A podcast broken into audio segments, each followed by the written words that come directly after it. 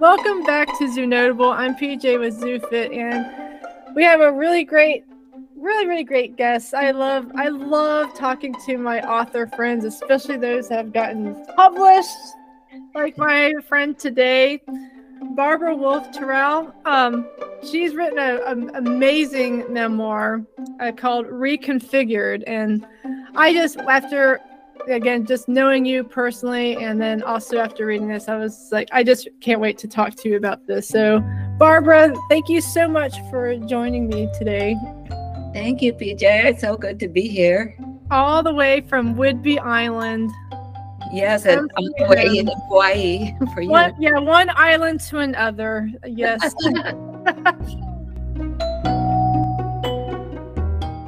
for those of you who are not in the know, Whidbey Island is my paradise. This is what I I I lived on Whidbey Island from 2016 to 2019, and in those three years, it just captured my heart. And in those three years, I met some wonderful, wonderful people, and Barbara is one of those. So, yeah, Barbara, tell us a little bit about yourself. Hi, I'm Barbara, and I moved here to Whidbey Island, which is in Washington in the Salish Sea or Puget Sound, as people say. Not far from Seattle, really, but if we want to go anywhere, we take a, a ferry, you know, usually. So, although there is one bridge off Whidbey Island. Basically, uh, I grew up in the Midwest and a small town in Northfield, Minnesota, and then got married and lived my husband was in chicago so i lived there. We raised our kids in evanston illinois. We have two daughters and i've been writing all my life or you know ever since i was young and and just kept writing for newspapers and magazines and things like that. And uh, when i moved to Whidbey island i moved here on my own. My husband wasn't ready to move shall i say. And my daughter had one of our we have two daughters. One had moved here and when i visited her i thought oh I this is I just there's something about the place where I felt so at home and mm-hmm. people are just, you know, you, you could have a real conversation with someone you just met. It's like the opposite of what I grew up with, what's Minnesota nice. You might get to know someone if you, you know, started out in kindergarten with them, but otherwise, no, no, you don't get to know.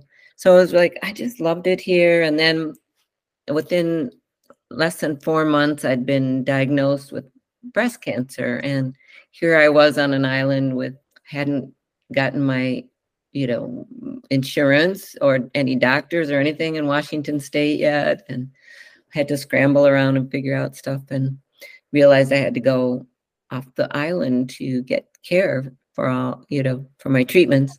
So that took an entire year of 2017. And going through that, I just felt like, well, I learned some things here. And I, I just started writing right around 2020. I felt like I have a lot, I have some things I want to share. And also just, I don't know if other writers feel this, but to work it out for myself, what, what I needed to process and synthesize what I'd gone through.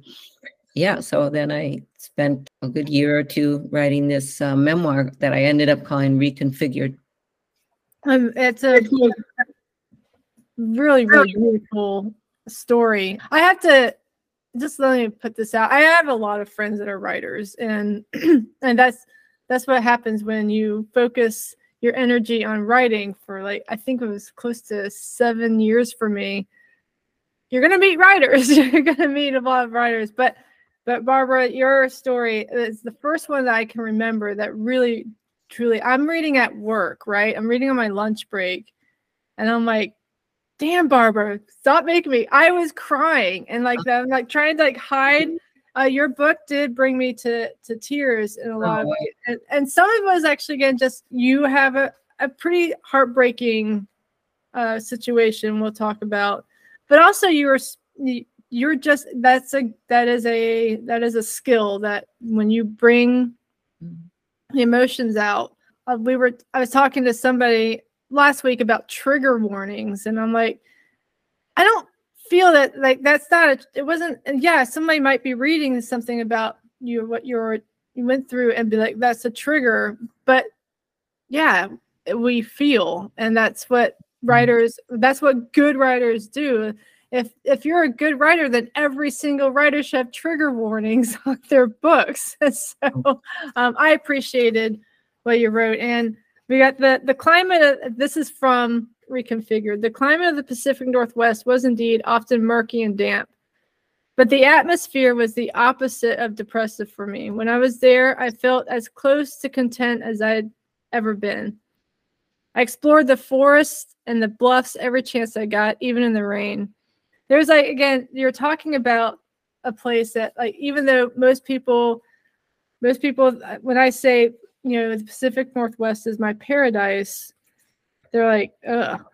it doesn't it rain all the time? I'm like, yeah, it rains all the time here in Hawaii too, but it's uh you know, but everybody still considers that heaven. Um, but the it's just something about the the Pacific Northwest, and there was something about Whidbey that did the same thing that you said. Really, really spoke to me.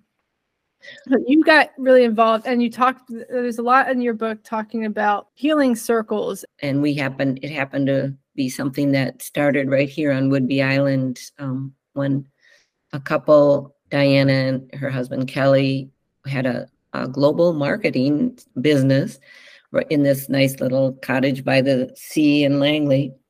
And then Diana was diagnosed with cancer. She's had several cancers. One of the first ones was uh, lung cancer, and she had like a one or two percent chance of survival. And so mm-hmm. they just took off and did a road trip around the country and thought that would be, you know, their farewell trip and she there was some cutting edge technology that she was able to get to for her treatments and um, she's she's still around. That was like 14 years ago or something now.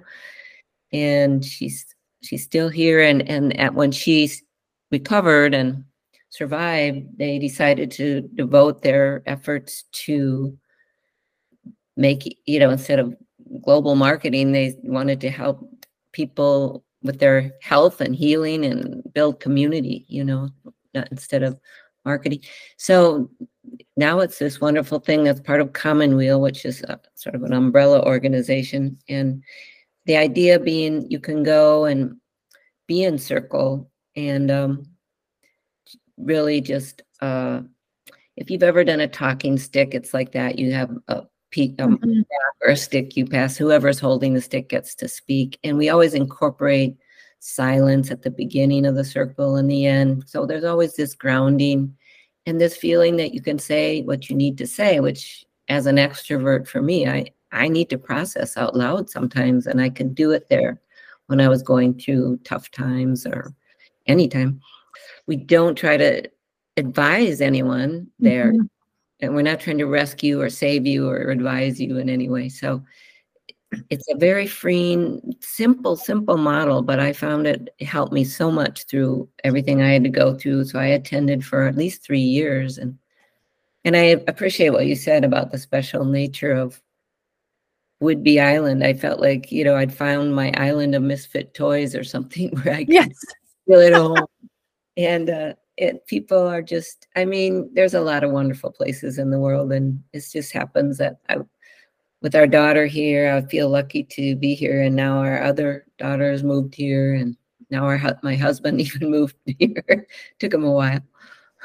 Yeah. It's almost i feel like i've been saying this a lot at least uh, recently and i feel like sometimes the universe I feel like the universe actually pulled me here to Hawaii. Maybe not because it was what I wanted at the time. I would never have like said, "Oh, I can't wait to move to Hawaii." I actually applied on a whim.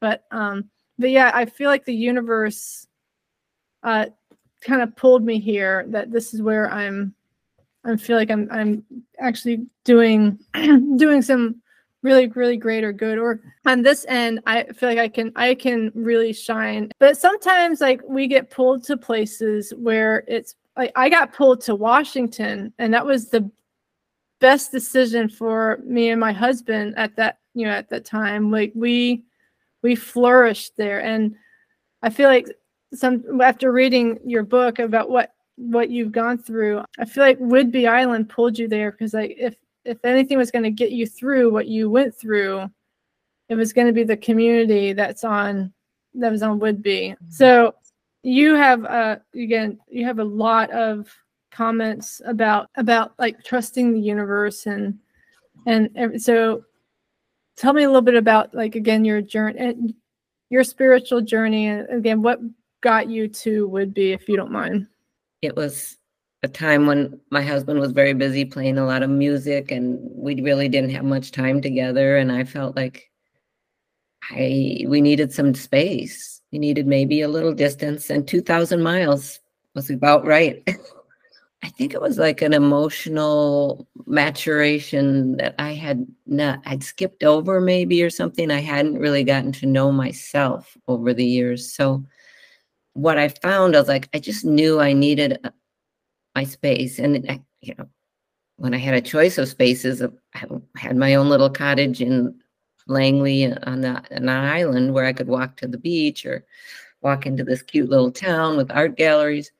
And I'm like, that's when I sat down and was like, let me listen to my own self. What is it I need? And I realized I wasn't paying much attention to my needs. I was so tuned in to others. And it's great to be empathic and intuitive. Like or a highly sensitive person.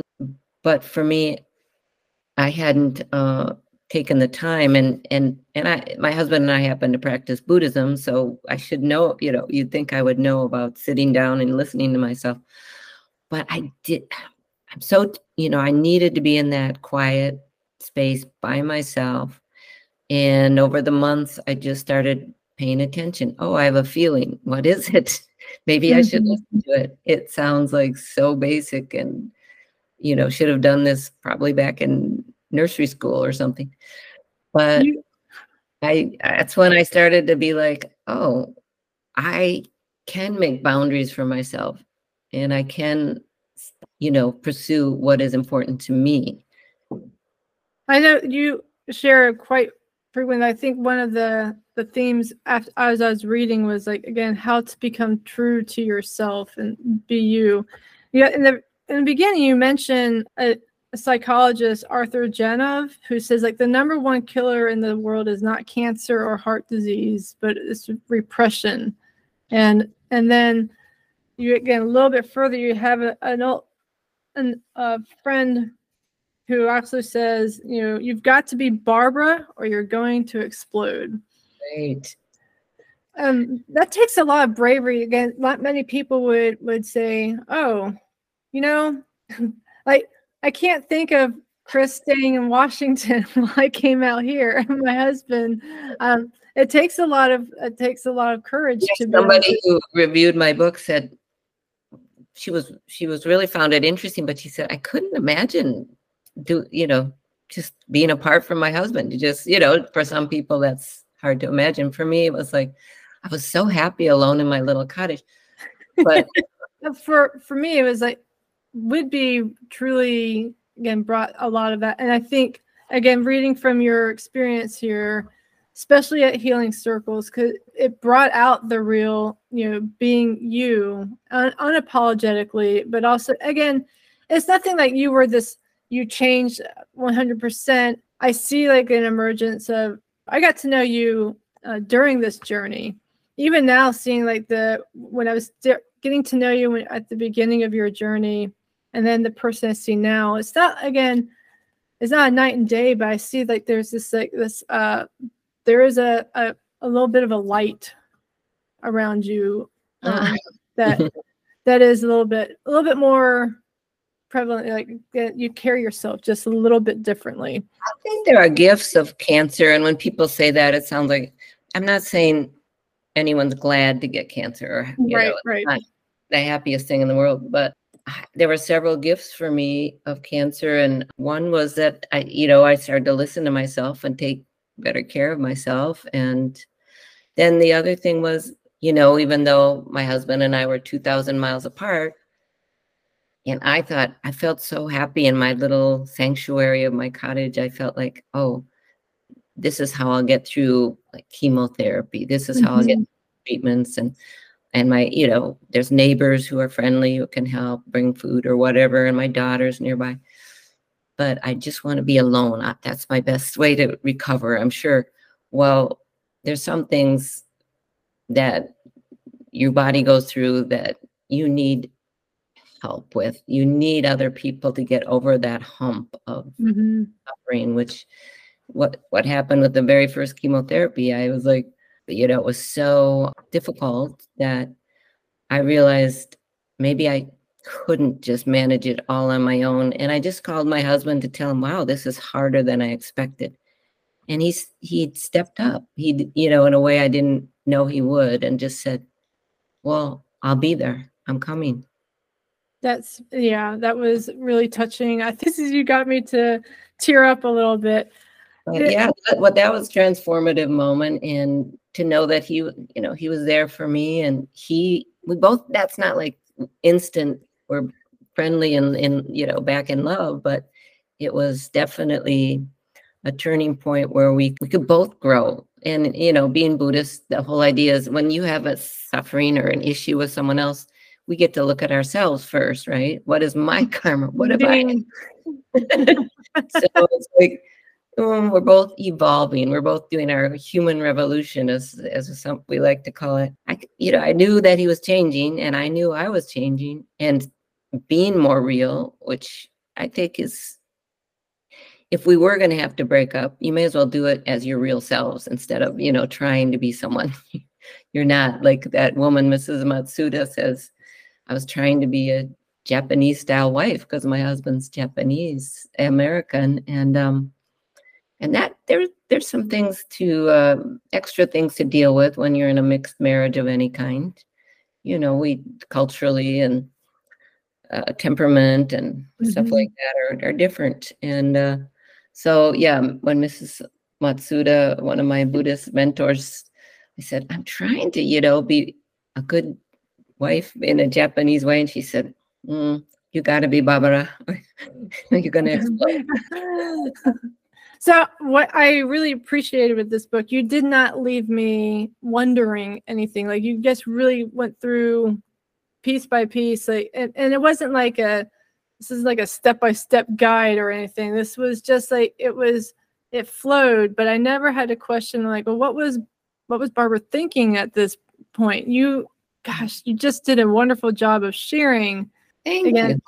so a lot of my a lot of my listeners are I, I again I talk about self-care. A, a lot of my listeners might be contemplating writing, but they're not actual writers uh, writing yet. And again, my my hope when I talk to, especially when I talk to these published authors, Yeah, yeah. is to inspire them to you ha- have such an amazing story and I get I, I know a bunch of zookeepers that have amazing stories and uh, and you know when I talk to people who are not in the zookeeping field they're like yes oh my gosh I'd love to hear these stories. But you talk to someone and outside in the field they're like oh gosh there it's just my boring day who cares? And um and you're you're laughing but i'm gonna i'm gonna challenge you like when you were writing this were you thinking who who's gonna want to read a story about a person you know woman with breast cancer that did that go through your head at all Yeah, of course. So yeah, there's like a, a writer you probably know of, Philip Lopate. He said most people think they're e- either too weird or too ordinary to write about their lives. And I'm like, well, I'm not, I don't feel ordinary, but I'm not that weird, you know. But so I just felt like I, I wanted to share with people. Um, I, I also felt like how much can I say, and will I really be willing to put out some of the things like as a teen? I write about being a teen and some of this backstory about how I became, you know, like the Janov quote you gave, how maybe some of this repression had started and the stress building up, which I hadn't been my, I hadn't let kept my emotions in motion. They were Mhm. getting stuff. They weren't hurt. I wasn't listening to myself. And definitely there was repression. And I definitely felt as soon as I was diagnosed with cancer, I was like, oh, that's where all that stress went. You know, yeah, you mentioned that yeah. So that it really helped me to talk for a while to a developmental editor, you know, because I was sort of after a while, you kind of glaze over. You don't, you know, it's hard to look at your own writing day after day for a year. And after about a year, I was like, I need someone else to give me some ideas. And I thought she said something very useful to me fairly early on in our work together. And she got me. I really appreciate her. She got my story and what it was, how it was meaningful to me and could be to others. But she did tell me one day, there's a lot of interesting, good stories out there. Mm-hmm. What does the reader get out of your story? Is there a takeaway for the reader? And I said, wait a minute, Annie, you're saying I can speak directly to my readers? And she said, yes. and I was yeah, I love, I love sharing with people. That was then helped me then say, well, what it is my main insight in this chapter? What is my, do I have a bit of wisdom here to share? Do I have something uplifting that they can take away with this? You know, like a chat, a chapter about home she really challenged me to add a better ending to that and i it really got me thinking you know what what was so special to me about having this this place where i could finally feel at home what i ended up writing at the end is where you are always playing roles or amusing others it's a stage not a home where mm-hmm. you are only serving others it's a job not a home where i can be heard and hear myself, that's home. Yes. So it made me realize, uh, you know, when you're kind of pushed a little, and I need to be pushed sometimes, I, I realize I do know something more than I said. You know, I, I don't have to end with a cliche. I could say something more, you know. So I think writers, uh, I really encourage anyone to just write in journals or write books or letters, whatever, because I think for me anyway, the process is so illuminating and gratifying. And to now be able to share it with people, I'm just blown away. I just am so full of gratitude that I had chance to write a book and found a way to get it published through She Writes Press, and that there are people in the world reading it. It's in some bookstores and libraries and online. So I'm really just I, I can't tell you how moving that is for me. And and i'm you know of course already starting to work on my next book which will be a book of essays but and I, another thing i might say too about writing is like like i said to be vulnerable like to talk about things i thought i'd never talk about in my life like embarrassing things i did as a teenager. But i've i've not regretted it. Since the book is out in the world i thought oh this is going to be awkward. My you know my high school classmates or whoever might you know read it. And you know what? It's been great. And people from my past have shown up at my book talks and they have i was you know thinking are they going to say no i remember it this way or no you were mm-hmm. actually you know, a pain in the butt or whatever you know it's all been most you know i would say it's so supportive and people are interested and like you said it's moved a lot of people and i've saw someone start you know even reading the excerpt that was in the seattle times may 28th um, someone was reading about that, which is about my healing journey, pilgrimage to Mount Rainier, you know, kind of uh, just to the national park. I didn't climb the mountain or anything. But, you know, when they were reading that, they started crying. And I'm like, yeah, it and that's not I, am not trying to make people sad. I think if you if you move someone in that way, it's it's really extraordinary and special. Yeah, and again, as, as I said, it's a mark of a of a skilled writer and i do i, I want to indicate it's a skill. It's not a talent. I think of talent as like this thing that's just god given so to speak. Like you know you were born with it eh, eh, you have you have talent. You hone skills like you so and that's why i say it's a skilled writer. I feel like i've become skilled writer. I feel like i definitely became a skilled animal trainer and i'm i'm becoming a more skilled coach too. So those are things that take here's the p word practice you have to practice so there is a again folks if you if you think even if you think you remotely have like a glimmer of a story again reminds you that is a very healing thing to uh, to to go through and write the story in, in and of itself. And I'll re- remind folks of uh, Stephen um, Stephen King has a has a saying: right? the first the first draft is all for you, and if you never go past that first draft, you wrote it for you. You got it out. You got that story out. And if you want to go a step further, the second draft is then for the the readers. Then just when you fine tune it and you know hone your skills to make it a little bit better.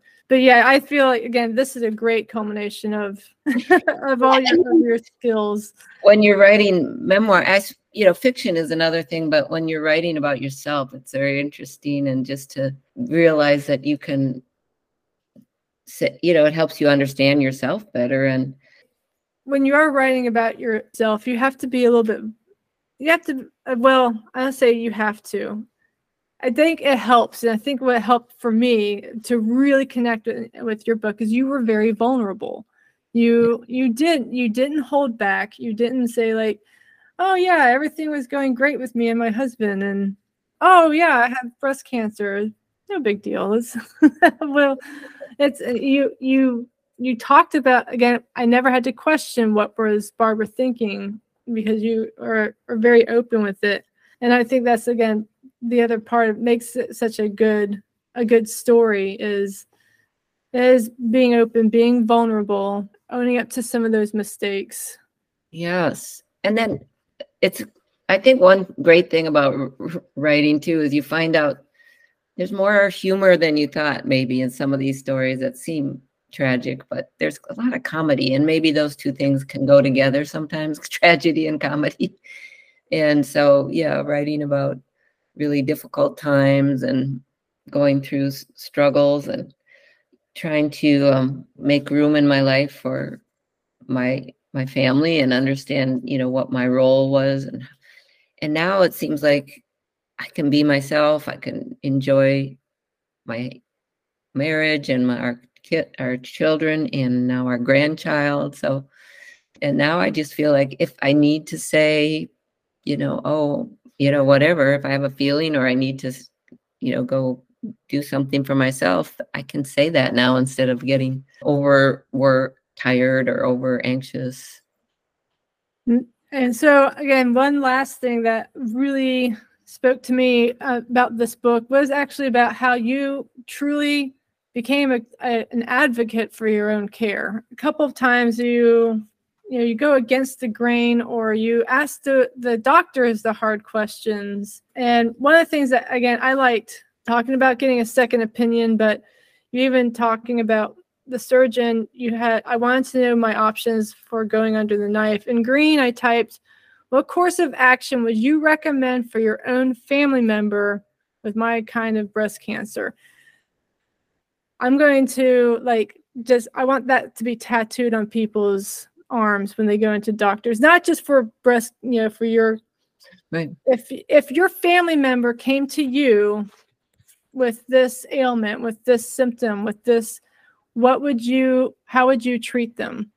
Would yeah. you and that's such an important question too because so often I've been hearing stories about how women are just discounted at the doctor's office and maybe not in this particular type of situation where you know sometimes i feel like i've i've had to go back for for second second looks at my at, at my own exams because breast cancer is not a joke. I don't and that and i take it seriously too. But you know it's very easy to dis for some reason it's very easy to discount women's pain women's uh, symptoms as uh, yeah. as they're depressed or you know are you pregnant? No. And hormonal.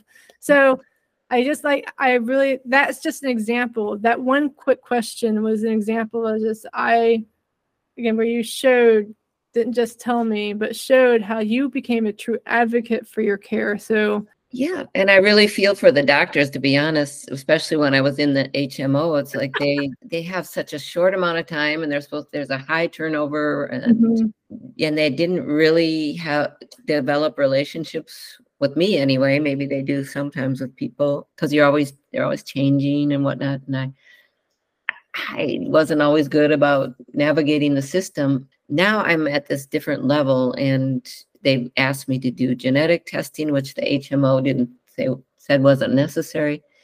Turns out I have two genetic factors. It was one when I wrote the book, but now we found another one. So I have two genetic risk factors for cancer. So I need to be monitored a couple times a year. You know, so it's not something I, you know, fret about, but it's something to stay on top of. I feel very lucky to have those options now and I'm doing well. I feel great. I have no issues that you know to complain about. So I'm I'm just going to keep keep doing the things like the writing and the long hikes and the going up to sunrise at subalpine meadows mm-hmm. at Mount yes. Rainier. just enjoy this amazing world we live in. Yes, absolutely. And doing those again, taking those those steps. If you if you are at risk, making sure that we're taking care of ourselves. Um, very often, especially in the field that again zookeeper, we put the animals first, and we're like, oh, I have back pain, but I need to I need to power through, and I need to take care of these animals, and I need to I need to be a part of the team. Like I can't, I have back pain, but I still need to pick up these 20 pound, you know, buckets or these uh, 50 pound um, bags of grain because my team is counting on me and I can't, I can't feel like I'm, I'm not, I'm not contributing enough. Take care of yourself and like take, have that, have that be like, it could be, it could be, it could be nothing, but we don't know until, until you check it out. And if it is something, take care of it you know be that advocate for your for your care. Um, i like to tell my my folks my friends you know we can't take care of the animals for not taking care of ourselves. And uh yeah and the same thing and i i do i don't like spoilers but you know your your husband and you are are now back together living yeah. in the same place in Whidbey and i i feel like that time away that again becoming more yourself and then going through and becoming that advocate for your care. Because you took care of yourself you were able to to come back together and a little bit you know, again writing about that as well uh, come back and a little bit stronger than than you were when you when you left in the first place. So yeah um, yeah. i think living by myself for a while allowed that connection. There's a, a therapist or you know psychologist I quote in the book about you need to have aloneness before you can have connectedness mm-hmm. or something like that. That made so much sense to me in that moment. I'm like, yeah, that's how I feel. It sounds and, very Zen Buddhist. just to be um but I think, you know, as far as the health issues you're mentioning, that to to take them seriously is is important. So I think when you're raised by, um, my mom was like into Adelle Davis and health food and eat your whole grain bread. And it was, so that made me feel I could be proactive about my health, which was good. Mm-hmm.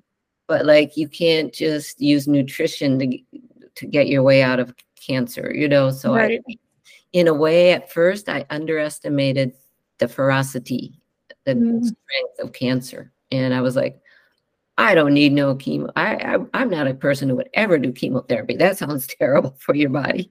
And I'm like, then you realize, oh, you actually they actually found cancerous tumors, and that's when I'm like, oh, could we get these out? Yes, I do. I do want surgery. Yes, yes, I do. But you know, I, I love that my mom raised me like to just just drink some cranberry juice or whatever if you feel sick. But sometimes you do need to listen to those doctors who have seen what cancer yeah. these illnesses can do and take it seriously. I was kind of naive. One last thing, again, one of the things that I've always appreciated about about you again is that the Buddhist nature. And you came to visit me. We moved away from from Whidbey. It broke my heart, but you came to visit, and um, I actually have the card now. Is now at at work it's on our refrigerator door at work because that's where I need it the most right now. right. But it's, it's a uh, you gave me a card that has a the lotus mantra on there and again we can go we can go into a little bit or just just briefly but yeah the Nam-myoho Renge Kyo yeah, yeah Nam-myoho Renge Kyo yeah and Myoho Renge Kyo means it's basically the title of the Lotus Sutra so it's the mystic law of the lotus is kind of the, And uh, a sutra is a Buddhist teaching, and my husband and I are the kind of Buddhists that we we don't sit and empty our minds regularly. Maybe we should more often, but we we're more like we chant every day, and we usually chant every day together, reciting a portion of the Lotus Sutra because it's a very powerful teaching, and the basis of it is that everyone has the Buddha nature.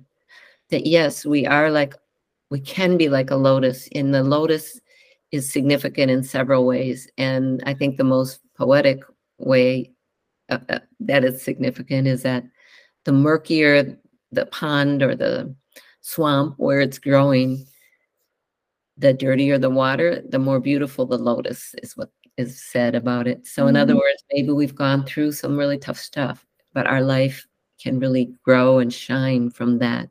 We can polish our lives through going through tough stuff if we can do it without, and this is a basic thing of Buddhism, looking at within ourselves first instead of projecting you, you, you, it's your fault, or, you know, I, I don't like you because of whatever. And then we, it, for me, it's just a good to have a daily practice too, because I am kind, I'm not just an extrovert, I'm very, uh, yeah, flighty, I guess. You know, I need to be grounded some way. Yeah. I do need grounding. So having a daily practice and whatever it is that you or the listeners want to do that helps you feel more grounded, more centered, more loving, more accepting of yourself and others, more proactive in your lives, and more content and happy and hopeful because I, I think Buddhism is a very hopeful practice. And to be honest, I was raised to be fairly agnostic. So mm-hmm. I don't think we all need but I do think that Buddhism could be seen as a philosophy and a psychology as much as a, a religion. So it's helping us manage our minds and our bodies and the way we operate in the world, the way we interact. Um, it's helping us in ways that I would call psychology.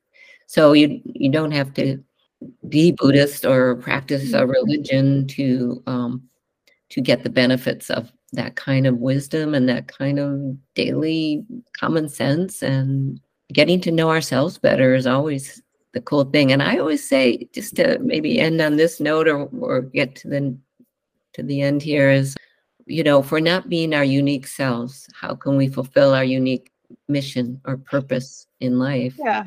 And how will we find our unique tribe? Like you and I, you know, we're sister writers, we're friends, and that we could find each other is so special. And I really, that means a lot that you can feel something from that practice or that gift of just giving you the card. So you, anybody mm-hmm. can use of that chant or just being spiritual in their own path, whatever that is.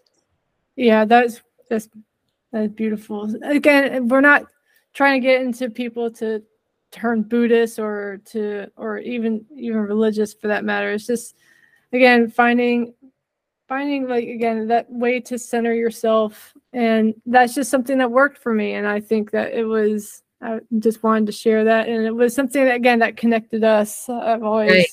always right. appreciated yeah as i've mentioned it is on the refrigerator at work now. Love that i mean you know there you need to have some sources of hope at this time mm-hmm. like the pandemic we've had you know divisiveness in our country we've had gun violence, things that you can get very depressed and discouraged about. So we need to know that the human spirit can be revived. We can revive it every day. Every day. Yep. And encourage. Every moment. Yeah. We can choose love. We can choose wisdom. We can choose the patient path or whatever it is needed in that moment. Yes. Oh, beautiful. Oh, Barb, thanks so much for stopping by and virtually connecting. Uh, love the book. Again, it's called Reconfigured by Barbara Wolf Terao. And uh, yeah, uh, as a, it is from a, a, smaller publication by, by She Writes Press. Uh, so if you are struggling to find it at your lo- at your local bookstore, um, I'll put a link uh, for IndieBound, but also, you know, for She Writes that you can actually get any of their books from She Writes Press as well. And um and yeah, once again, uh, share those stories. I, if you have a story to share, get in, con- get in contact with me. But um, Barbara, it was a wonderful to chat with you. And again, best of luck in all your ventures. And oh, such a treat to see you and hugs. And I miss you. And thank you for having me on your podcast. I always enjoy it so much. Yeah.